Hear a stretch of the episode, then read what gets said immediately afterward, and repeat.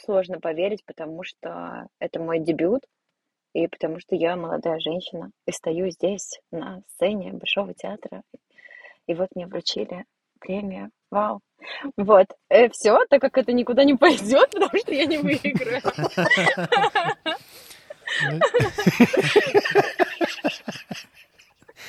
Ну, нет, тогда я предлагаю вариант, когда ты не выиграл, не писать.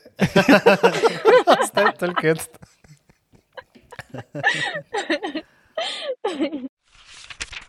Его точно экранизируют, но это просто вопрос времени. Вот как. Окей, ну, желаем удачи. Да, будем ждать. Я жду сериал Хм, лично. Спасибо. Здорово, я тоже. Какой-нибудь ты на Amazon Prime. Такой. Э, С драконами. Эльфами. Роман же об этом. Да, Екатерина, мне в твоем романе больше всего понравились драконы. Эх, Это э, Аманбике и Тулин, которые...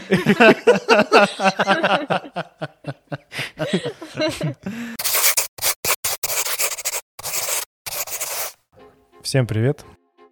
Привет. Э, С вами Денис. И Евгений. Да, и Екатерина. С нами нет Оли, потому что... Почему? Потому что Оля работает, а мы записываем подкаст. Да. Получается, у нас патриархат.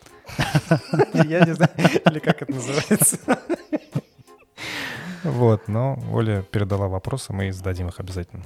С нами Екатерина Манола, у нас э, спешл. Впервые... Я лично впервые общаюсь э, с писателем. Ты же не общался с Я писателем? тоже. Хорошо, мы в первый раз общаемся с писателем. Да. Ой, Много это здорово, я рада. Да. Вначале хотел сказать, что большое спасибо за роман «Отец смотрит на запад». Ну, так получилось, я заболел и прочитал его за ночь. Мне очень понравился. Я, значит, всем раска- начал рассказывать, что это очень хороший роман, все должны его прочитать. Э, Купил несколько книг, подарил Юре. Юра прочитал, сказал, какой ужас. Э, В общем, девушка, жен- жена его прочитала, сказала, какой ужас. А дальше, значит, они отдали коллегам нашим, они прочитали, сказали, какой ужас. В общем, пол- половина нашей компании прочитал таким образом роман. Это очень круто. Ну, потому что роман прям так цепляет, он такой проникновенный. Вот. Большое спасибо, Так а что ужасного? Ну, Так а описываемые, соби- описываемые события, что это они настолько цепляют, что люди такие все ходят потом и, значит, переживают и друг другу рассказывают, э, А, какие ужасные смысле. отношения Хорошо. в романе. Да, да, Да-да, да. очень, очень впечатляются, да, тем. Да, очень, очень всех э, пугал на самом деле Маратик. М, Ну, меня не пугал Маратик, честно. Ну, Так что не всех. Один человек его не боялся. Всех, кроме нас с тобой. Хорошо. Да, да, люди рассказывают, что вот это особенно страшная часть была. Ну да. Но у меня вопрос пока не про роман, а вот про тебя. Когда у тебя появилось чувство, что ты там, все, я теперь писатель? И появилось ли? А, Да, появилась. Мне кажется, с одной стороны, это ужасно нескромно, но с другой стороны, чего врать? Буду говорить э, как есть. Я всегда себя чувствовала писательницей и всегда писала, писала м, сказки, стихи, рассказы. Мне не хочется в очередном интервью рассказывать про Брэда Питта и как я переписывала нашу с ним историю. Поэтому я подумала, что расскажу другую историю. А В детстве я всегда вот писала какие-то истории, вот решила, значит, писать автофикшн, но я не знала, что это так называется. И я написала э, своей семье там одну историю в тетрадке, поменяла имена, но так, чтобы угадывались. Ну вот, например, моя мама, которая Надя, она Мгм. впервые стала Наиной. Тогда это, во- вот откуда ноги растут. И э, уехала, как бы, надеясь, что, конечно же, никому нет дела до какой-то писанины моей, там, в тетрадке мало ли я что пишу. Вот, а еще не было тогда мобильных телефонов, э, был домашний, и я была у тетушки в гостях. А, И вот, значит, ей вдруг звонит другая тетя и говорит, вот мы приехали в гости там, к Серику, э, моему отцу, и э, тут, значит, Катя написала такую историю, а я описывала их, как я их вижу, со всеми их недостатками э, и достоинствами, где-то ради истории такими гротескно преувеличенными.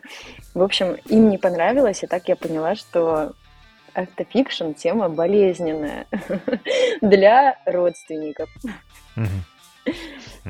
Вот, в общем, а, я всегда себя ощущала тем самым человеком, который э, пишет, который что-то записывает, что-то придумывает.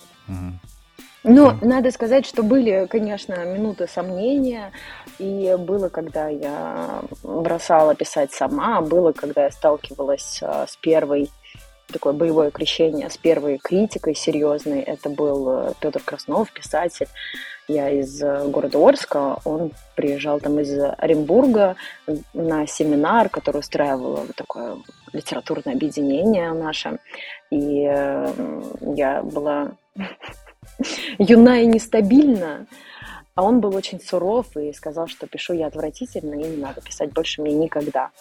И я действительно на какое-то время думаю, ну раз он так сказал, значит, э, наверное, он знает, что говорит. И перестала писать, занималась там фотографией, видео, в общем, какими-то околотворческими штуками, пока не подумала, какого черта, угу. Петр.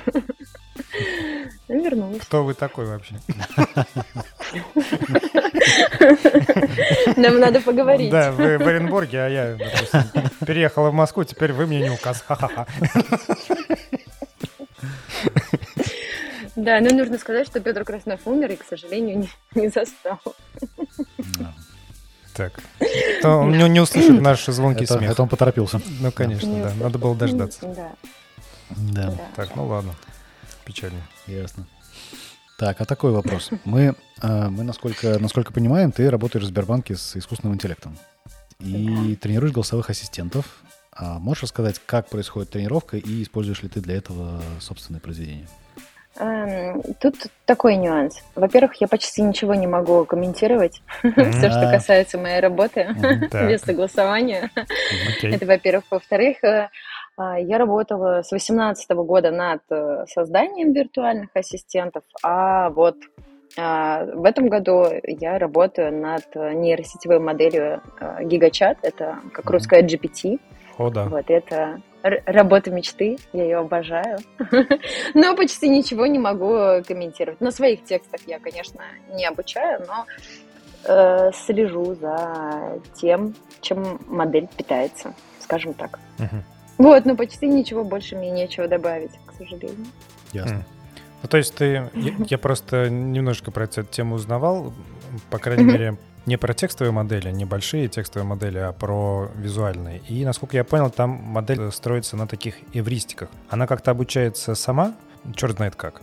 А люди просто смотрят такие, вот здесь хорошо, а здесь что-то не очень, надо подправить и правят. У тебя работа примерно такая или а, какая-то она более там, связана с математикой? Другая. Вообще другая. Угу. Вообще другая. Ладно, секретная работа. Секретно интересно. Вот и поговорили. Нет, я понял. Просто, просто поверьте мне на слово, да. Если гигачаты захватит мир, то мы знаем, с кого все началось. Мы знаем терминаторы, да. Что сказать. Лиза О'Коннор знает э, свою цель. Окей. Я собрал несколько под... вопросов от дружественного подкаста «Книгозов». У них тоже недавно выходил а, выпуск про их впечатления о твоем романе. Первый вопрос такой. А, Добрый день, Екатерина. Это Юлия и Катя из подкаста «Книгозов». Благодарим вас за потрясающий роман. Вопросы. Скажите, на ваш взгляд, а, когда пишешь произведение на основе собственной жизни, собственного опыта, в какой момент это уже автофикшн, а когда еще нет? Где эта грань? Угу. А, я думаю, это хороший, но ужасно сложный вопрос, потому что а, я не очень понимаю, что такое автофикшн. Ну, то есть я понимаю его определение, да, mm, я что это такое.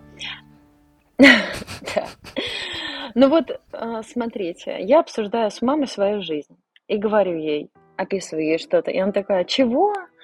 Чего ты выдумываешь? Не было такого ты уже накрутила своя, сама вот этих там эмоций своих, вот эти вот, давай завязывай вот эти свои писательские штуки. Я думаю, ну понятно, ты просто обесцениваешь мой э, опыт и так далее. Но у меня есть э, другая история. У меня же есть дочь, подросток. И э, бывает, когда мы собираемся все вместе, И мама, а, мама получает удовольствие, она наконец садится и говорит, да, давай. Мсти мне. Да-да-да с дочерью, когда она что-нибудь рассказывает про нас кому-то, ты слушаешь на это, думаешь, боже мой, какие мы монстры. То есть мы просто как будто мы все время ее там третируем что-то, а это вообще нет, и ты думаешь, а как он это выдумывает все, это же нет вообще. Вот, и еще что обидно, нет, чтобы у нас как-то происходило какое-то согласование воспоминаний. Ну, типа, типа, вот классная история, все, мы ее обе помним. Нет, берется какая-то совершенно, я даже не помню, чтобы это было, какая-то, не знаю, ситуация мелкая, бытовая. И вот как-то я не так посмотрела. Что-то бросила злое. Так человек как это запомнил? Мать злая, увлеченная своей карьерой. Да-да-да. Ничего, кроме писательства, не видит. А мы, конечно, для чего она нас рожала? И вот она, значит, смотрит, испепелила. И, и, и я думаю, что почему? И, но вот, кстати, за счет того, что у меня э, есть дочь, это очень сильно уравнивает. Я стала больше понимать мать, собственно, и по-другому смотреть на какие-то свои воспоминания из детства. Но это, конечно, не дает мне ответа на вопрос, э, где вот эта грань между угу. автобиографией. Плюс люди, пишущие, мне кажется, мы настолько можем ради словца, ради как хорошей истории можно ее приукрасить, что ты настолько по ней проходишься, мне кажется, что э, от нее ничего не остается. Ну, от вот э, в моем случае это вот все читательницы, это мои мамы, которые читают и говорят, не было такого, ты что выдумала? Окей. А, кстати, Я это вижу так. Кстати, вот Эдуард Лимонов, его творчество, это автофикшн или нет? Это что? Я не знаю, и это мне очень вообще не нравится об этом говорить. Потому что я помню, э, просто я помню, когда было интервью у Дудя, и он просто да, дудь достал просто уже. Ну, была эта сцена с этим а, афроамериканцем. Ну, да, да, да, да. да какая разница? Это не важно, это Эдуард Лимонов. Давайте поговорим о другом, хватит доставать вопросами, была эта сцена или нет. Это вообще не важно. Хорошо. Вот, поэтому, да, мне, мне бы не хотелось. Да, но если, наш слушатель, если вы поняли, о какой сцене идет речь, напишите в комментариях. Только там аккуратненько, не все слова употребляйте, потому что я не знаю, не уверен, что это пропустим Можно смайлик такой поставить э, цветом. Да, да, да. Есть соответствующие смайлики соответствующих цветов. Вот используйте их. Да. Есть еще вопрос от э, тоже книги отзывов. Как раз, кстати, дочь участвует в этом вопросе твоя. Так, ну я знаю, что Роман родился из твоей личной истории с отцом. Э, Роман «Отец смотрит на Запад». Из-за вопросов наследования и тем, что он был похоронен э, не по светскому обычаю, а по такому, как называется, религиозному. Вот, и официально как бы он не был похоронен. Ну, вот у книги отзыв вопрос такой. Главная героиня романа Катя сталкивается с чудовищными проявлениями сексизма и мизогинии. Приходилось ли вам на себе ощущать подобное? И второй вопрос сразу как раз. Катя, у вас три дочери. Как вам удается совмещать материнство и творчество? Как распределяете время и расставляете приоритеты? Как дочки воспринимают, что их мама писательница? Да, мне кажется, что сейчас, когда я достаточно взрослая и смелая, то, наверное, меньше сталкиваюсь. Но, например, сцена с Юрком – это реальная история, которая произошла со мной – когда я действительно задержала оплату там один день, и я просто впервые не брала трубку один день, и мужик своим ключом. И, и это, это моя история. Я делала себе педикюр с этим тазиком. И заходит мой э, Юрок, я даже, кстати, не помню, как его звали на самом деле, и говорит, э, давай деньги. И а у меня не было. И вот, в общем, мы ждали, он сидел со мной до утра, пока мне не привели деньги, я не смогла с ним расплатиться. И от него был вот такой вайб, да, что я москвич, хозяин жизни, а, где это было, Щелково. Вот, а ты азиаточка. Поговори мне еще тут. Сейчас не расплатишься, и неизвестно, чем дело кончится. В общем, я сейчас-то, конечно, а, смеюсь над этим. А, ну, наверное, потому что я это уже как-то а, давно проработала, переработала, написала об этом и уже забыла, быть может. Но да, я все время раньше с этим сталкивалась. И что забавно, хотя это вообще не забавно, извините, давайте другое какое-то слово. У меня э, Ева, старшая дочь, так как она больше похожа на меня, в отличие от младших, вот она э, недавно столкнулась э, с такой ситуацией в автобусе, я не помню, что там было. В общем, ей выходить, и ей э, бабушка говорит, понаехали сюда из дагестанской деревни. Mm-hmm что, что, причем здесь дагестанская деревня, ну и вообще, что это было. Причем какая-то, ну вот просто она ей не понравилась, что она как-то ярко слишком выглядит. И это было как бы от женщины, не от мужчины. Ну, просто разговаривая, если о сексизме, я немножко просто перескочила э, к теме э, расизма. Ну, просто мне кажется, что сейчас э, есть такое новая волна этого, которая может быть э, людям славянской, может быть заметно, а может быть нет, но кажется, что не все могут знать. И я точно знаю по себе, что вот как раз э, мои друзья э, такой славянской внешности, и они часто говорят, ты выдумываешь, вообще нет такого, ничего такого мы не замечаем. А, а я раньше я это все время замечала, uh-huh. что я помню, я однажды потеряла в Москве паспорт, и, э, и, значит, иду в метро, мне сказали, нужно в метро там обратиться, и они мне, э, ну, очень долго там, значит, иди туда, иди сюда, пока один добрый человек э, не сказал, а гражданство-то какое? Я говорю, так Россия? Он говорит, а, ну так чего ты сразу не сказала? Mm-hmm. И все, этот вопрос решился как бы мигом. А так, ну они просто даже разговаривать не хотели.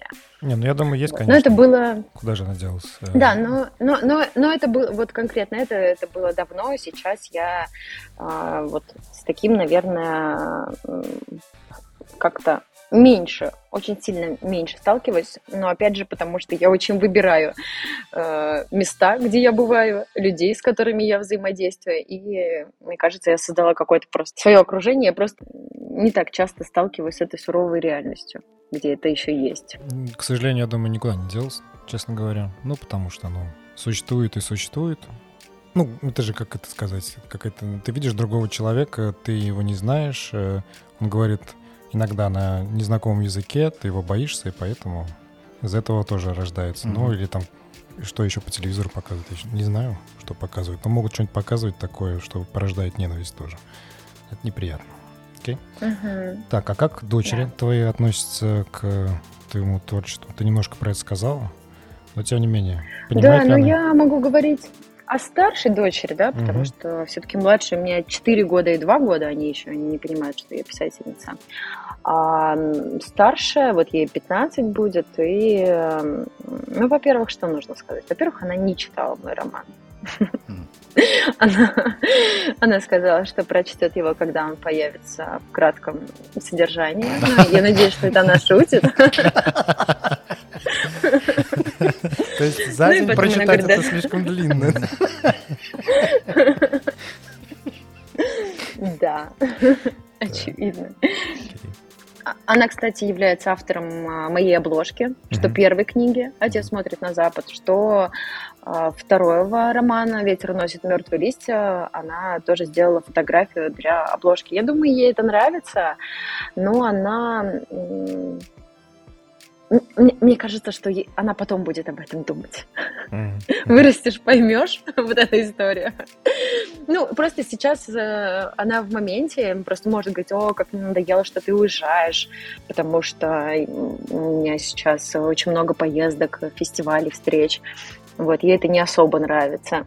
Mm-hmm. Но вот мне кажется, что э, так как она тоже человек творческий, то она как будто понимает вот эту э, тягу и любовь, когда ты ну, не можешь этим не заниматься. Mm. Ну, это просто, это как бы, как будто бы это всегда в приоритете. Это, знаете, как э, вот ты бывает, э, ну, некогда, допустим, тебе заниматься вот этим своим любимым делом, и ты, например, там не знаю, с друзьями встретился или что-то. И тут бац, и у тебя такое чувство вины. И ты думаешь, ну как вот, как я стрёмно провожу время а мог сейчас писать. И, такое, и, как будто, и как будто такое немножко предательство. Вот, я надеюсь, что она не бросит заниматься фотографией. И мне кажется, что у нее вот в эту сторону тоже какой-то есть, не знаю, понимание, любовь. И поэтому я надеюсь, что она э, скорее разделяет мою любовь. Мне бы не хотелось, чтобы она потом написала автофикшн. Моя мать. Моя мать писательница. Понятно. А как, смотри, как ты совмещаешь эти роли? И, вернее, у меня будет вообще вопрос, наверное, даже по-другому его построю. У тебя работа, ты писательница успешная, ты, тебе нужно делать промо своего романа, плюс ты пишешь новые произведения, плюс работа, трое дочерей, разного возраста. Муж... В общем, у меня вопрос такой. Сколько в среднем ты спишь? С пятницы на субботу. Нет, отвратительный график у меня, отвратительный. Он был э, чуть легче, когда вот я только писала отца. Ну, вот не было промо, Работа у меня была немного там другая специфика, вот как раз ассистента, а не гигачат. И я не писала новое еще что-то произведение. Было чуть легче, а сейчас э, не буду даже лукавить, э, очень тяжело. Сплю, ну, сплю по-разному. Бывает неделю по 4 часа, а бывает, э, когда на износ, то потом уже ну, просто не можешь встать и ну, сплю. сколько могу, сколько дают поспать. А, совмещать сложно, меня спасает э, планирование, и я очень четко ну, выстраиваю свою работу, что вот во столько-то я буду работать, и ни на что в жизни я не отвлекусь. Вот э, в этот день я буду писать, и хоть что происходи, хоть при пожаре только вынесите, пожалуйста, называется. Я ни на что не отвлекусь. А, это не всем домашним нравится, скажу сразу. А, ну вот я как раз хотел спросить, вот это вот знаменитый «мам, мам, мам». Да, а мама такая, как зомби просто, не здесь. Э, может, что... Нет, я прям прошу, да, что я не здесь. Я отключаюсь, это можно, конечно, ворваться, но э, на кухню, где я сижу, но, скорее всего, я на ору. Какие-то странные прятки. Это не я.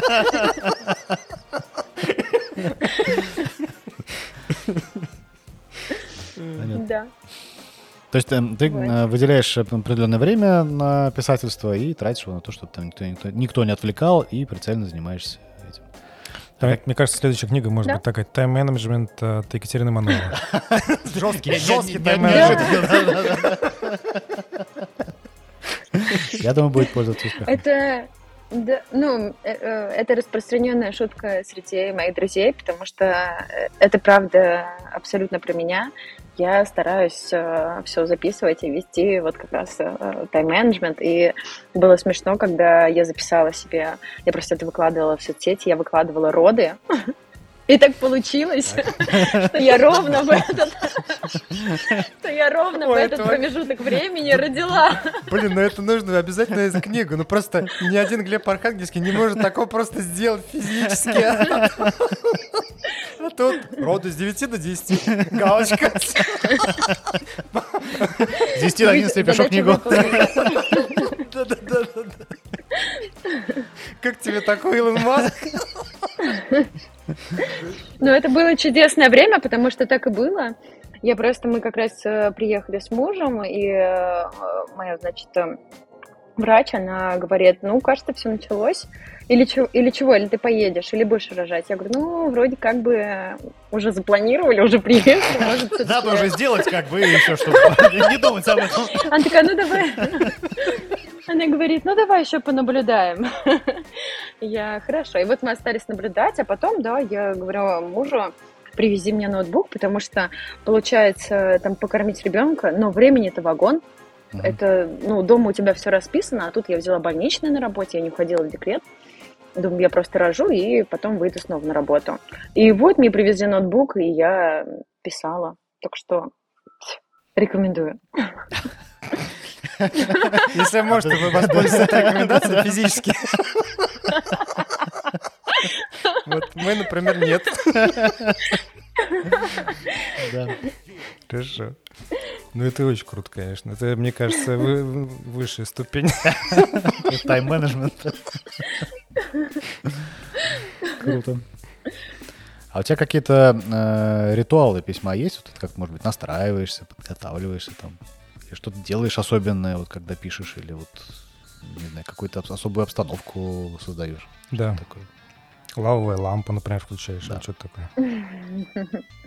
Ну, это, конечно, все очень здорово, и мне бы хотелось это делать, но в основном нет.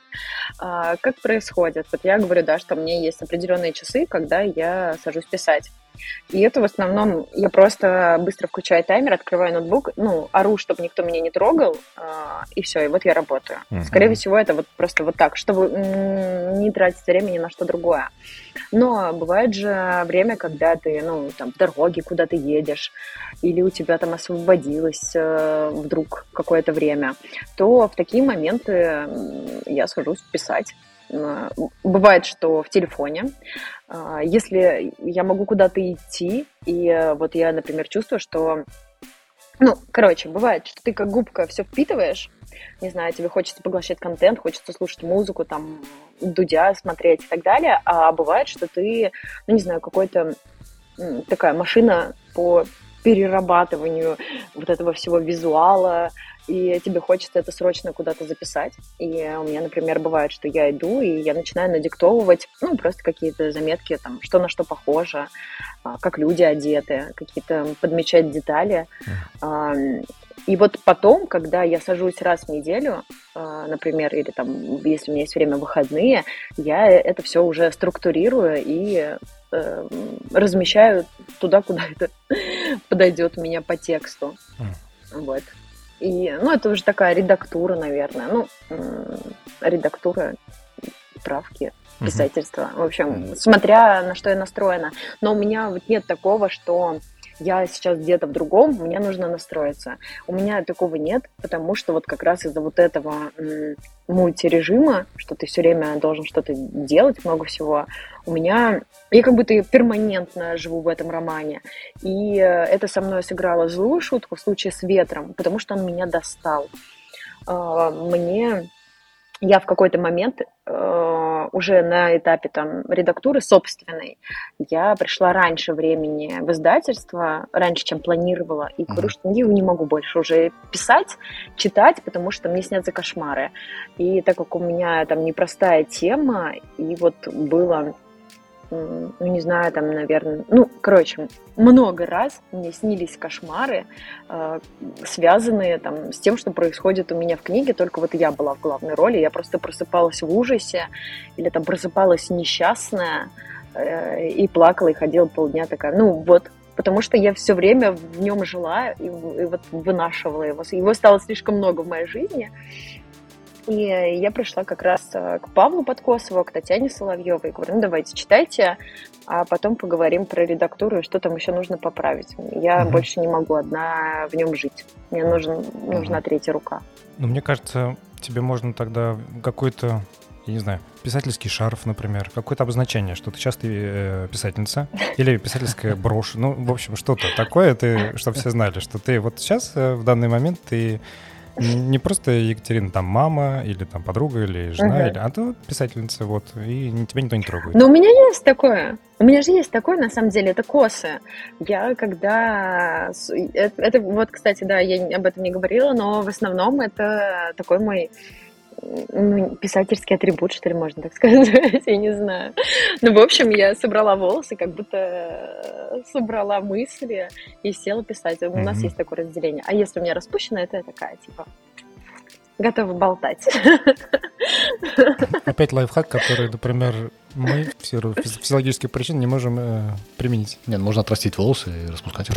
Ну да, да, учитывая некоторые проблемы с, с волосами, можно их отрастить.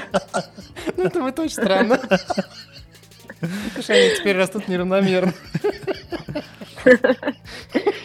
Ну или как а, есть а, такие украшения шашбао, еще как называется, забыл, в общем, это накосницы.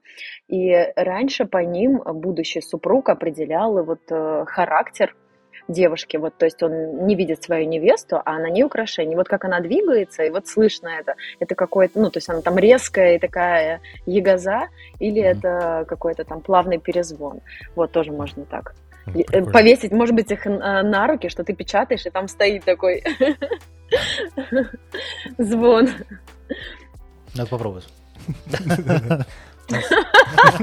Мне нравится, что вы все согласны. Вот он идет, это Евгений Путилин, да? Пишет, небось, опять честь. Что-то он позвякивает. Все вот все знают, что Слышишь звон, не, не надо.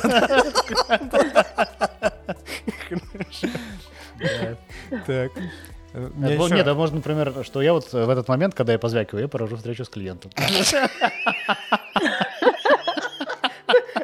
А у клиента вопрос, конечно, не будет. А что это звенит все время? Понятно. Здесь так принято. В Сербии, да? Всегда можно объяснить. Бубенцы это у меня остальные. Вот это имеешь в виду, что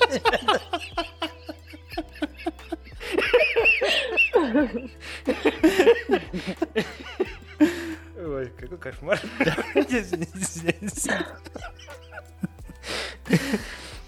Так, у меня еще вопрос, на самом деле, про вопрос про писательскую кухню, еще один. Ну, я читал, как пишутся некоторые, допустим, сценарии, и там, поскольку много может быть действующих лиц, и чтобы не потерялись ветки, там прям рисуют такие, берут большую доску, рисуют схемы, там кто с кем, чтобы ничего не пропустить, никакие эти, выстраивают арки по тысячелетному герою или по каким-то таким схемам, чтобы там э, был в определенный момент э, у зрителя произошел такой каитус практически. Как ты пишешь, что ты заранее прописываешь э, сюжет или он по ходу меняется или как-то по-другому вообще? Я, то есть, э, вот у меня есть идея, я потом ее расписываю до что-то вроде синопсиса. Когда я понимаю, что это ок, я расписываю это до конспекта. Ну, кто-то называет это как поэпизодник, посерийник. Уже такое э, взаимствование у сценаристов происходит. А, но тут надо сказать, что э, вот этот посерийник, поэпизодник, это очень живой организм, который может поменяться, скорее всего, полностью. Но без него э, двигаться вслепую совсем, ну, я не могу. Вернее как, раньше я вот как раз работала без вот этих схем. Э, когда я писала, когда я стояла там, ну, после там разных форумов, я участвовала в липках, а, какие-то рассказы писала. У меня всегда это было, что я садилась и писала без вот какого-то, ну, без э, конспекта. И так было до, вот, до четвертого курса элит-института, когда я поняла, что я хочу написать большую вещь, что я... Во-первых, мне все время говорили, что мне нужно писать роман, а, а не рассказы. И я писала повести. Вот мне сказали, что мне нужно писать роман. Вот, э, где-то вот как раз на четвертом курсе я поняла, что мне нужна структура, мне нужны, мне нужна дисциплина. Я человек, вот если я во всем такой, то мне и тут она тоже, конечно же, нужна. Это было э, логично, нужно было раньше додуматься, что просто, чтобы сесть писать, э, нужно было это запланировать себе, писать в календарь. Так вот, и э, с вот этим конспектом э, ты начинаешь жить и понимаешь, что, во-первых, э, да, сложно держать э, какие-то характеристики героев, и я решила завести э, такую схему в мира, где я... Вообще у меня есть некоторые герои, которые, у которых есть прообразы. Вот сейчас «Ветре», например, ну, как, есть, что я думаю, что пусть вот эта девушка, она будет похожа на вот эту актрису. И я просто беру ее фотку и помещаю себе в мира, э, где она у меня живет. Так я ее помню, я всегда помню, как она выглядит. У, у нее не позеленеют глаза, например, там не потемнеют волосы и так далее. Она всегда... И плюс она начинает жить своей жизнью, и я понимаю, что вот так она там, не знаю, щелкает челюстью, потому что у нее вот именно такая челюсть. Потому что она всегда у меня в голове, я вот... Она живая. Вот, и там я прописываю какие-то основные моменты и линии, там, арки, да, что это произойдет с ней. Все это веду. Другой момент, что в случае с отцом у меня там появилась линия Айнагуль, которую я изначально не планировала, но так как я поняла, что мне нужно вот это сестринство, и мне нужно, потому что Катя, она не могла справиться одна, ей нужно было еще дать партнерку, вот, я вела эту Айнагуль. И в случае с ветром у меня тоже менялся сюжет где-то ну, кроме того, что я несколько раз переписывала начало, вот, э, еще и в середине там бывает что-то что менялось, я переставляла это местами. То есть для меня это необходимый инструмент, э, конспект, но не железобетонный. Это такая конструкция, которую я могу пересобирать. Конструктор Лего, можно mm-hmm. так назвать. Еще, мне кажется, для этого какие-то специальный софт есть. Ну да. Типа мира да, для писателей. Я, ну вот, ну, кажется, я работаю в мире не для писателей, обычный мир, но наверняка. Версия для писателей. Такая же, как не для писателей. Ну нет, а может включает подписку на Литрес, ну что-нибудь там, не знаю. Ну, может быть. Да. Как с хазарским словарем, мне кажется, можно сделать. Так, у нас есть такой, короче, сложный вопрос. А, Отец смотрит на Запад, трактует как феминистский роман, критику патриархальной культуры или традиционной культуры. И у нас такой вопрос. Э, с одной стороны, мы выступаем за либеральные ценности, с другой — за сохранение разнообразия культуры. Причем многие культуры патриархальные, и у них встречаются традиционные практики еще более жесткие и жестокие, чем то, что ты описал. Ну вот, например, культ Уду, да, в котором зомбирование не магическая практика, а практика расчеловечивания, десоциализации и рабства. Вопрос такой. Можно ли усидеть на двух стульях либеральных ценностей и сохранения культур? Я не знаю, можно ли сидеть на двух стульях, и кто на них собрался сидеть. А, я э, для себя руководствовалась чем? Я говорила о том, э, что я знаю, с чем я не согласна, и я точно знаю, что таких, как я, очень много, несогласных, и которые хотят вот этой огласки как раз. Угу. Вот за все время я не сталкивалась вот с какой-то резкой, ну, по крайней мере, вот ко мне в личку или там на встречу со мной, никто не приходил с какой-то критикой, который бы говорил, что вы там про нас такое рассказываете. Никогда такого не было. А, причем даже я была в Астане на презентации, и мне говорят, вот придет казахская э, диаспора. Я думаю, ну все, держись, Улбасын, сейчас начнется. Нет, вообще все было идеально. Единственное, мне говорят, ну, вы же понимаете, да, что это не всегда. Я говорю, конечно. Конечно, я знаю семьи, в которых все прекрасно и все счастливы. Более того, например, ко мне на презентацию пришла одна ну, просто у казахов очень много родственников, родственница родственников, там, семиюрная, да, и она пришла с пятью детьми. И в ее семье ну, как бы не позволено иметь няню, какую-то помощницу, и вообще помощницу по дому, ну, потому что она женщина, иначе, иначе зачем она? Она не справляется со своей функцией, mm-hmm. что ли? Может быть, тогда мужу себе другую жену подыскать? Ну, то есть там вот таким текстом. Mm-hmm. Вот, и она пришла, и она стала для меня абсолютно героиней, потому что я подумала, боже, пять детей. Я просто готова была, не знаю, посадить их с собой, просто, и, и сказать ей, пожалуйста, выдохни. А она такая вот там э, уровень прокачки, я завидую просто. Она с этими детьми, и вот она пришла, чтобы я подписала ее книгу, а еще она говорит, и говорит, а почему вы не приехали ко мне на Бешбармак? И, значит, мы с Татьяной Соловьевой, она говорит, и, и вы пойдемте к нам на Бешбармак, все дела. Вот она такая хозяйственная э, и прекрасная девушка, которая это любит, это ее культурный код, и для нее э, хорошая состоявшаяся женщина это вот эта мать и хозяйка. Uh-huh. И это прекрасно, если ты знаешь, что можно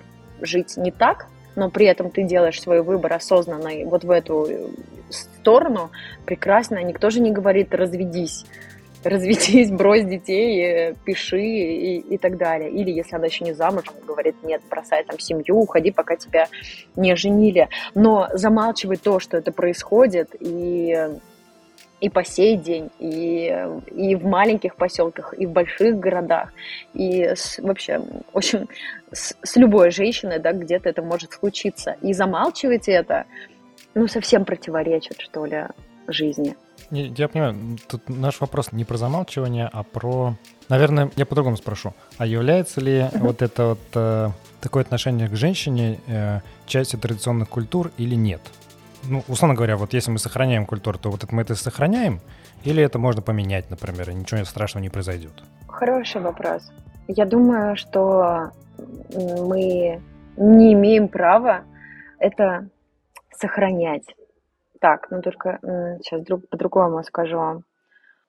Просто есть а, какие-то вещи, которые уже там сто тысяч раз поменялись а, в культуре, в традициях, и, не знаю, быть такими прогрессивными в одних вещах, я не знаю, там, когда имам может тебе там, на айфоне открыть какую-то молитву, например, и прочитать, но при этом как-то не так себя вести с женщиной и указывать ей на ее место. Я говорю сейчас не там, в здании мечети, да, плохой пример. Если я просто имею в виду, что э, где-то мы подвинулись в сторону прогресса, в сторону технологий, классных вещей, которые делают нашу жизнь удобной, а где-то мы вдруг говорим, что нет, вообще-то женщина спрячь свои э, лодыжки, пока я тебя не изнасиловал и не украл. Это я не могу их видеть, пожалуйста. Ну, так проблема же в тебе, это ты не можешь видеть. Причем здесь мои лодыжки? Ну, короче, в каких-то вещах я считаю, что все так поменялось, и мы должны тоже поменяться. И эта культура от этого не пострадает, от того, что женщины обретут право голоса, например, в случае э, с выбором э, мужа своего будущего. Угу, угу. Окей. Ну, то есть, мне кажется, можно сказать, что любая культура довольно гибкая на самом деле. И мир меняется постоянно, очень быстро, и поэтому... Ну, ну, то, что сегодня считается традиционным, завтра уже да, не, да. Будет, не будет считаться и наоборот. Ну да. Завтра будет считаться средними веками. Типа, типа того, да, да. Окей. Расскажи, пожалуйста, про экранизацию возможную отца. А, хорошо. У меня сейчас ведутся переговоры Э, сразу с несколькими желающими. Но, как меня сразу предупредили, что это все дело не быстрое, не, не беги вперед поезда. Поэтому mm-hmm. я только лишь э, заключила договор mm-hmm. с агентом, вот, как совсем как в самом делешный взрослый писатель. Э, и жду ну, когда что-то сдвинется уже с этапа просто разговоров до какой-то конкретики. Вот, я считаю его действительно очень кинематографичным, поэтому верю в его судьбу хорошую. Да. Вот. Но особо не тороплюсь, мне просто кажется, как вот мне всегда казалось, что я буду писательницей, мне также кажется, что его точно экранизируют, но это просто вопрос времени. Вот как. Окей, ну желаем удачи. Да, будем ждать. Я жду сериал. Лично. Спасибо. Здорово, я тоже. Какой-нибудь на Amazon Prime. Такой. С драконами. Эльфами. Роман же об этом. Да, Екатерина, мне в твоем романе больше всего понравились драконы. Это э, Аманбике и Тулин, которые?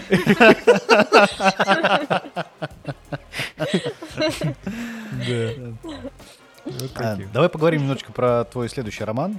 О чем он будет и какие на него у тебя планы?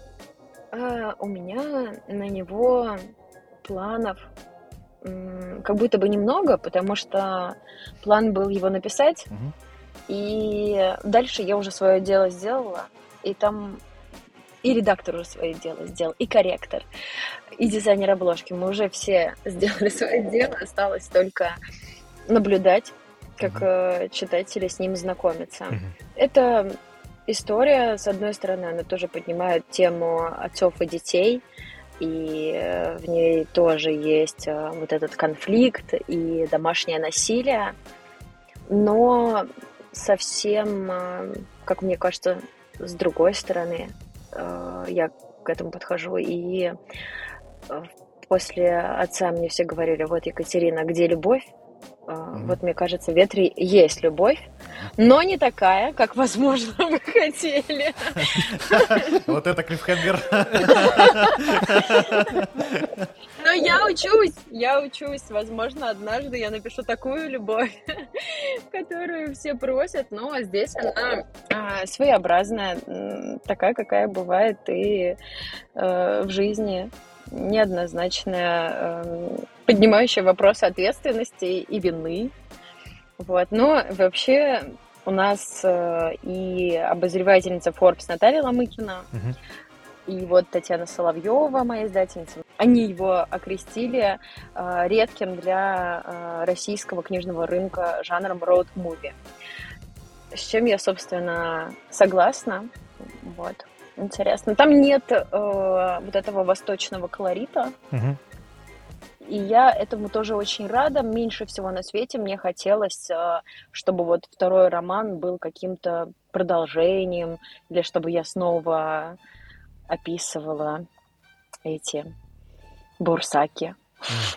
Ничего не имею против бурсаков, они наверняка еще будут, но не сейчас. Вот. Мне хотелось показать совсем а, другое письмо, пусть даже где-то какая-то похожая история с мертвым отцом, но это совершенно другое письмо. Mm. Если это road movie, то там uh-huh. какой транспорт? То есть будет ли там мотоцикл, например? Харли Дэвидсон. А, э, а, а, будет, а будет там Терминатор? Ну да, искусственный интеллект, вот это все. Так. Э, вот во второй, во второй точно нет, не будет. У меня там э, отцовский старенький Lexus цвета ложкой школьных столовой. Вот, да, нет, мотоцикла, увы, нет. И коня нет. Ну, Lexus тоже ничего так. Да. Пойдет. У меня тогда еще вопрос. Есть ли у тебя планы э, вот бросить работу и начать зарабатывать только писательским трудом? Нет, нет, у меня такого. Даже мысли такой нет. Это потому, что я люблю свою работу, действительно. Потому что был момент э, какой-то вот у меня переходный в карьере, когда я вдруг перестала получать удовольствие от работы, и это для меня вообще губительно, потому что у меня какая-то супер нестабильная, неустойчивая архитектура вообще моего успеха. И если какая-то сфера подводит, что-то одно пошло не так, то это сразу сказывается на всех сферах. Вот, и э, если у меня что-то не так в работе, то, соответственно, это сказывается и на семье, и на письме. И э, вот я как-то даже подумывала, что, может, и стоит э, взять какой-то отпуск и заниматься только письмом. Но я об этом поговорила и перешла вот как раз в то, что мне больше нравилось, чем больше нравилось заниматься. И снова влюбилась в работу. И пока я не вижу смысла. Ну, не то, что не вижу смысла, но я не хочу ее оставлять. Мне это очень нравится. И более того, я бы хотела вот в, в одной из своих будущих книг поговорить об этом, об искусственном интеллекте.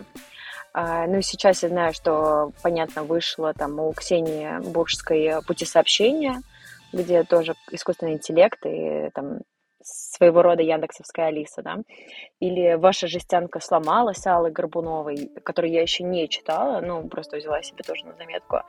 Мне это безумно интересно, и мне бы хотелось поговорить это ну, поговорить об этом с читателем, как я это вижу. Mm. Потому что это тоже какая-то часть меня, то, чем я занимаюсь э, там, с 9 до 6 вот, э, каждый день на протяжении уже там, 5 лет.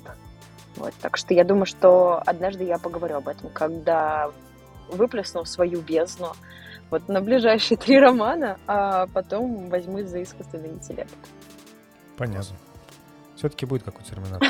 Да, да, да. Звонишь такой, ваши родители мертвы. Твои родители мертвы.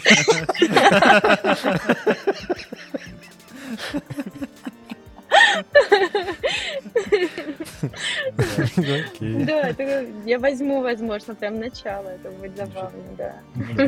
Терминатор, по идее, он должен говорить, отец смотрит на запад. Чё, Да? А, точно. Твой отец смотрит на запад. Хорошо. Так. Есть у тебя в писательстве какая-то сверхцель? Там, не знаю, Нобелевская премия или какая еще премия есть? Главная писательская. Ну, Букер. Да, полно, полно, Да, да. полно. Я тут узнала, кстати, что самая престижная премия э, с двадцатого года в Арабских Эмиратах, и там что-то полтора миллиона долларов за стишок. И эта мысль не дает мне покоя. Большой стишок надо написать. Там мне как раз не хватает полутора миллионов. Все, бросаем кажется- все, идем учить арабский. Дуалинга. Там как-нибудь. Случайно в стиле Амар Хаям такой. Нормально, да. Мне кажется, им понравится. Мне кажется, там очень много запретов, и там очень сложно попасть в это, так сказать, прокрустовое ложе. А, Чтобы еще и в рифму, и... Никого не обидеть, да? Да. Да-да-да. Чтобы там не было ни алкоголя, ничего. Да, это я шучу, конечно. Это просто то, что я недавно узнала, и а, как-то эта мысль осталась во мне. А, У меня есть, э, конечно, какие-то писательские мечты, назовем их так, амбициозные цели. А, И, разумеется, мы не настолько близки с вами, чтобы я чтобы я ими делилась. Так. Придется записывать еще один выпуск. Хорошо. Это что-то мне сложно представить, что это такие мечты, которым нельзя поделиться писательские.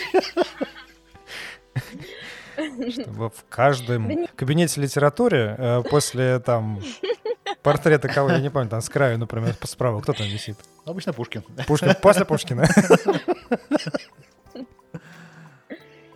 А, Нет, ну, у меня самые серьезные планы на литературу. Говорят, э, боже, хотела вспомнить э, такую фразу, которую нам говорили в Литинституте, ну, по типу, там, литература не терпит предательств, что-то такое. А, Вот я как-то верю, честно говоря, э, вот то, что это мое призвание. Я в другой э, сфере, вот прям чтобы... Просто я и на работе, я все равно занимаюсь тоже литературой. Без литературы я себя не представляю. Это какой-то совершенно другой человек. И, конечно, у меня есть там какие-то а, мечты и цели. А почему я не хочу озвучивать? Ну, не знаю, как-то... а, не то, чтобы это было какое-то суеверие, что это не сбудется, а скорее вот скажешь, и- сразу какая-то ответственность, что а, ну так она же это, наметила там. Ну понятно, все с ней. Все, запланировала, внесла в календарь. Вот это во вселенную отправила, подышит сейчас маточкой, и все сбудется. Я тоже так начал делать. Ну вот, короче, я вот когда каких-то гостей, которых хочу пригласить, анонсирую, Мгм. потом что-то случается, они А, не не приходят. Я приходят. перестал анонсировать, потому что я заколебался. Я думаю, ну все, это какая-то... Я, конечно, не верю в примет, но больше так делать не буду. У меня есть история про приметы, она абсолютно дурацкая, но я расскажу ее просто, можно, если что, вырезать. Э, Когда у меня была одна только дочь, я ездила на станцию Римская, и там вот, где вот эти э, статуи Ромул и Рем сидят, Мгм. такие очень специфичные фигурки, немного даже страшные, можно так сказать, очень зловещие. И вот я, значит, что-то выложила, похихикала, и вот женщина мне приходит и говорит, а вы, Екатерина, не хотите детей? Я говорю, как интересно, как это связано. И она говорит, а вы знаете, вот я не верила, шутки шутками, но однажды я погладила, и у меня родился ребенок. И я посмеялась, выложила скрин, И дальше выкладываю видео, как я трогаю этих детей. Я ничего не хочу сказать. И я в это тоже не верю. Но у меня после этого, значит, э, родились дети. И мне ужасно, ужасно хочется снять еще видео и потрогать. Но надо быть ну, осторожным. Просто, Муж такой, я знаю, как, короче, не, не трогай, пожалуйста. Ничего. Будешь на станции Римской, пожалуйста, держи себя в руках. В общем, мне хочется убедиться, что это все фигня, но в голове настолько сидит какой-то страх, что я не решаюсь. Хотя хочется вот опровергнуть. В общем, хочется опровергнуть, но как-то не, не рисковать при этом собой. Да-да, мне тоже хочется, но я Нет. уже два раза пробовал, у меня не получилось.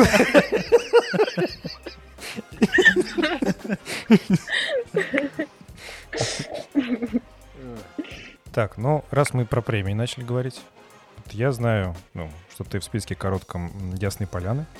Я предлагаю сделать наш э, впервые выпуск более интерактивным. Записать э, два финала. Ты выиграла премию э, и не получилось. И как-нибудь такая твоя речь, ну, как на, на Оскаре. У нас нет статуэтки, к сожалению. Екатерина, поздравляю. Ты стала лауреатом э, Ясной Поляны. Скажи, пожалуйста, что ты чувствуешь?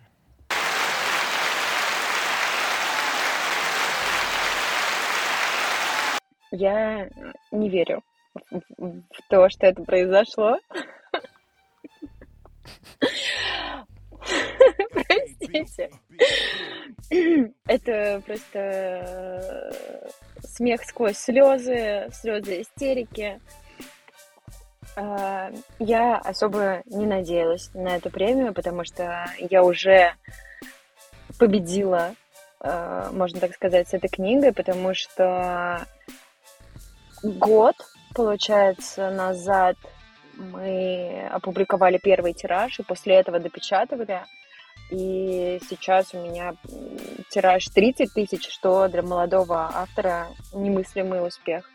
Я очень этому рада, и каждый день я получаю какие-то отзывы на отца, которые касаются не только его там какой-то художественной ценности, а как раз когда чаще девушки э, закрыли для себя какие-то гештальты, либо они поговорили там с родителями, с отцами, с мамами, э, подумали сами э, о своем взрослении. У меня эта книга начинается с посвящения, э, написано «Посвящается Кате», это действительно так, я посвятила эту книгу себе и ребенку, и я рада, что очень много читателей это оценили и вспомнили себя ребенка и тоже где-то пожалели, пусть э, не посвящали книге, но пожалели и полюбили. Это важно. И в этом смысле, что вот состоялся такой э, диалог э, меня с читателем, ну, для меня это великая ценность.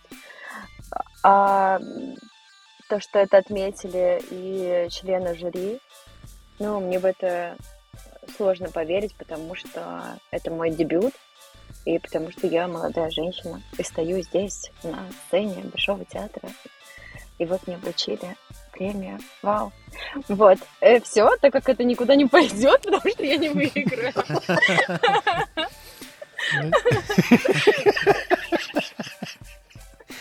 Ну, нет, тогда я предлагаю вариант, когда ты не выиграл, не писать. Ставь только этот.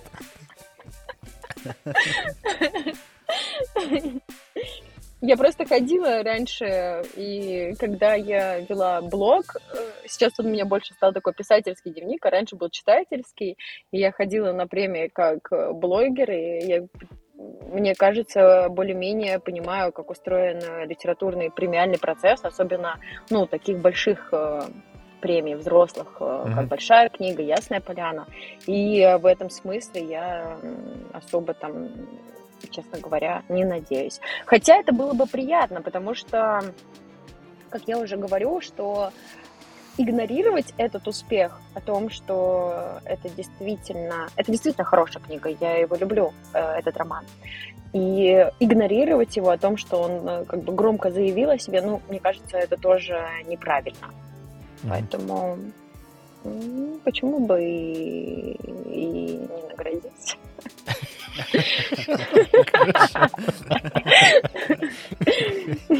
А еще я помню, но я не помню, правда, кто этот прекрасный автор, который, он какой-то американец, а, может быть, это вообще байка, я даже не знаю, но который посвятил, он начал книгу с того, что там, дорогие мои, ну, там, жена, дети, а, спасибо вам. Ну, если бы не вы, я бы написала эту книгу давным-давно. Вот моя речь. Моя речь могла бы быть примерно такой. Да, достойно. Окей. Ладно. Я предлагаю это правда не писать, что э, в случае, когда ты не выиграл. Что там говорить? Ну да. Вот. И так хорошо. Окей? Да. Мне, мне, мне кажется, что возьмет Сальников. Мне кажется, Сальников первое место, второе Снарк-Снарк Веркин и третье Саша Николаенко. У меня такой прогноз. Mm. И Рагим Джафаров э, ну, читательское голосование, потому что он лидирует. А, кстати, да. Вот. Но мы все равно дадим ссылку на, на тебя и призовем за тебя голосовать. Кто бы там не лидировал. Лидирует он. Понимаешь. Хорошо. У нас есть два традиционных вопроса. Да. Прочтение. Прочтение, да. Первый вопрос. Книга, которая тебя изменила до неузнаваемости. Ну или очень сильно. Ну да. Я, ну, да, да я вообще-то могу назвать. Это Рю Мураками. И сразу несколько книг. Это монологи о наслаждении, апатии и боли, три книги, и следом «Дети из камеры хранения», которая... Uh-huh. Вот, вот эти три, они были подготовительные, а «Дети из камеры хранения», они как раз э, перевернулись с ног на голову, потому что это была совсем другая литература, к которой я не была готова, и я читала вот э, воспитанная там на какой-то на русской классике, вот после школьной программы. Плюс я читала очень много, ну, все равно спокойно. Я не читала контркультуры до того момента. Вот, и тут, когда я читаю Рю Мураками, и я со мной вот происходит какой-то, не знаю, и душевный переворот, и какой-то даже физиологичный очень, потому что это, ну, ты не понимаешь, что это за литература. Это очень странно. Все время казалось, что почему, как это вообще опубликовали, это э, можно такое писать, печатать, а зачем это? И в то же время ты потом дочитал и ходишь еще, и месяц думаешь об этом. У меня, кстати, ник э, Кейка, это вот как раз из Рю Мураками, потому что я его прочитала, и потом спустя время он у меня везде был во всех там Ваське, моя первая почта Кейка. Uh-huh. Так он и остался. В общем, это стало вот той книгой, которая перевернула мои взгляды о том, что литература бывает разной. Uh-huh. И еще, что вот несмотря на вот эту разность, да, что какой-то писатель э, в какой-то Японии э, может, ну, ладно, через переводчика, но тем не менее говорить со мной, и, ну, я, я могу его понимать, то, о чем он говорит. И это стало для меня большим открытием, и как-то появилась э, мысль, что в моих собственных текстах ну вот чего-то не хватает. Вот такого же, чтобы это тоже что-то переворачивало, что это не просто там арка, э, вот сюжетная, вот здесь там метафоры. Нет, должна быть какая-то сверхзадача, что, что ты должен чувствовать читатель. Вот, так что это мой автор Рю Мураками, и я помню, что они в одно время с Харуки Мураками как раз да, были. Да, да. И я не понимала, как можно читать Харуки Мураками, если есть Рю Мураками. Вот, так что из двух Мураками я выбрала Рю и, и не пожалела. Понятно. На тот момент. Хорошо. А последняя запомнившаяся книга? А, недавно э, очень жаль, уже э, это не моя шутка, но я процитирую ее. Это шутка Аси Володиной. А, как раз сейчас был фестиваль в Переделкине по случаю 15-летия издательства «Реж», и где Ася выступала со стендапом и сказала, что писательницы Вера Богданова и Екатерина Манойла довели ее до F20. Вот. Это книга Анны Козловой «F20». Это диагноз шизофрения. А вышло так, что сначала Вера написала у себя на канале, что вот это одна из э, там, лучших э, современных книг. Я думаю, интересно, что это какое-то знакомое название. И я тоже ее себе добавила и э, прослушала прям буквально ну, за один раз, наверное. Просто не могла оторваться. И опубликовала у себя на канале. И следом мы подцепили, довели как раз Асю Володину тоже до нее. Но, что интересно, э, я потом, мне сказал Павел Подкосов, тоже вот издатель Альпина Проза, да, что это э, сильнейший роман. И тут я вспомнила, что как раз когда я сдавала ему вот э, «Ветер уносит мертвые листья», и он мне сказал, читала ли я F20. И я говорю, нет, а надо? И он такой, потом, когда допишешь, прочитай, сейчас не надо, это на тебя повлияет.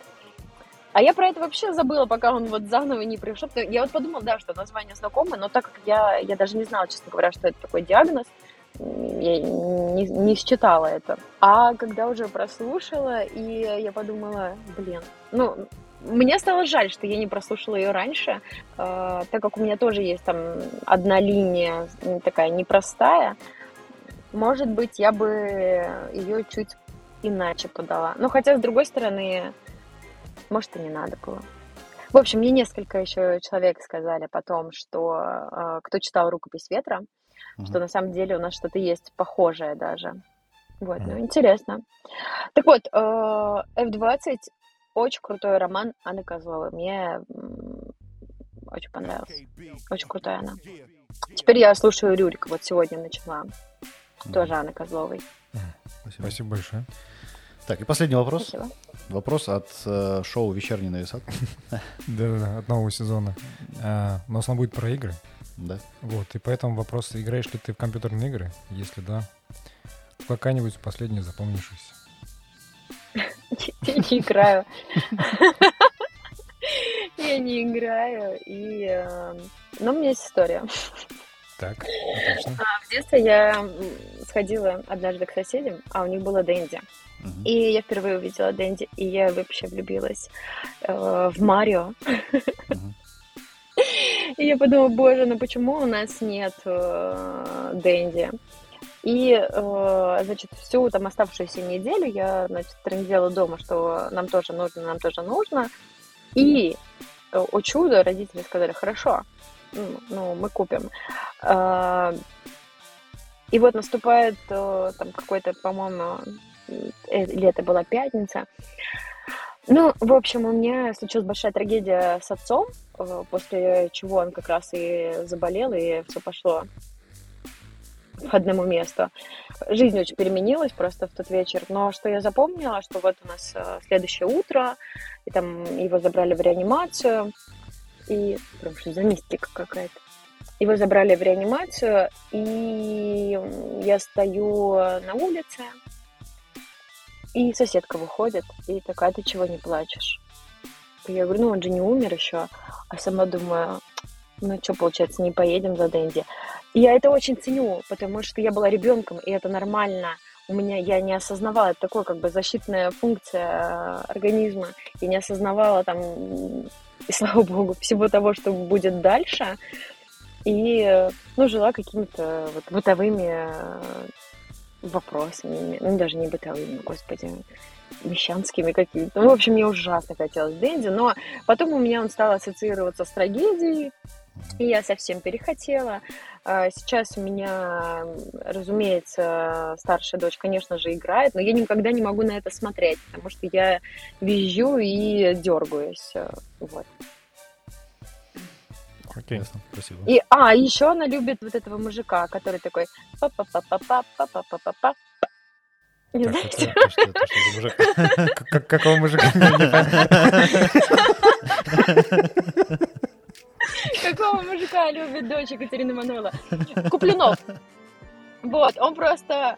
Э, я ничего не знаю об этом мире, но она его смотрит, и э, через этого мужика я узнаю, что происходит в мире видеоигр. Э, он э, ведет стримы, как он проходит игры.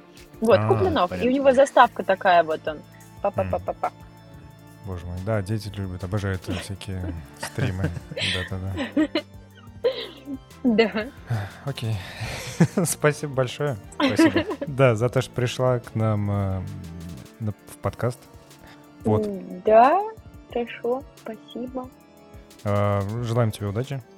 Там, Да. выиграть все Да, премии. Всех победить. Да. Все премии мира. ни на что. Да-да-да. Достичь своей тайной писательской цели, какой бы она ни была. Большой. Да, хорошо. Да. Так, а вы, кто слушали нас, поставьте, пожалуйста, лайки, прокомментируйте. Да, спасибо большое. Да. Спасибо. Спасибо большое за приглашение. Я сначала послушала ваше обсуждение.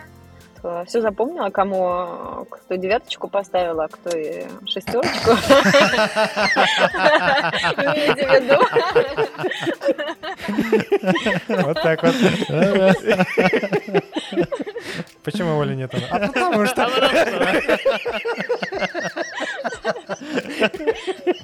Ой, ты знаешь, лучше тебе не приходить. Так и есть. Это э, Ислам Ханипаев, он недавно у себя на канале написал, э, что он э, написал э, рецензию на отца, но уронил ноутбук, и у него теперь не включается. И-. Я, я говорю, боже, мгновенная карма, Ислам, делай выводы. Все. Хорошо. Ух, я злая, конечно. Да, в общем, э, спасибо, спасибо большое. Я буду Спасибо. слушать и тоже потом буду распространять ваш прекрасный подкаст. Ой, спасибо. Ну все, и читайте Спасибо. ветер. Да, Все, можно да. потом Читайте ветер, да. Э, У нас еще сотрудники остались, не про- которые не Точно, прочитали. точно. Еще половина компании. Да. Ничего, ничего, они еще получат свои экземпляр книги.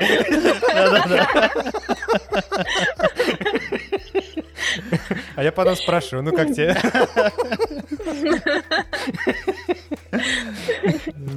Окей. Ладно, приятно было пообщаться. Да, все. Приятно. Да, взаимно, Пока. ребят. Все, пока-пока.